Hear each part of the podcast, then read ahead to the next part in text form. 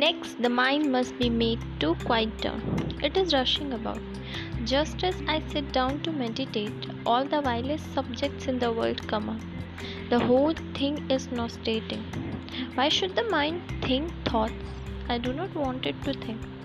I am as it were a slave to the mind. No spiritual knowledge is possible so as long as mind is restless and off control. The disciple has to run to control the mind.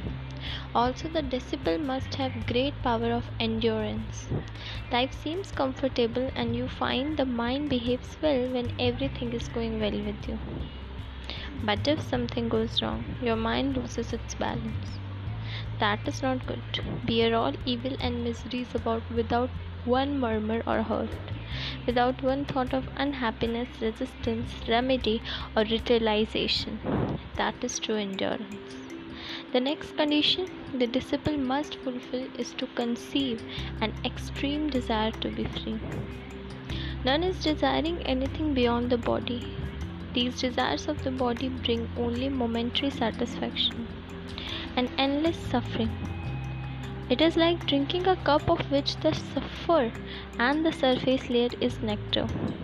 It is like the surface layer while underneath all is poison. But we still hanker for all these things.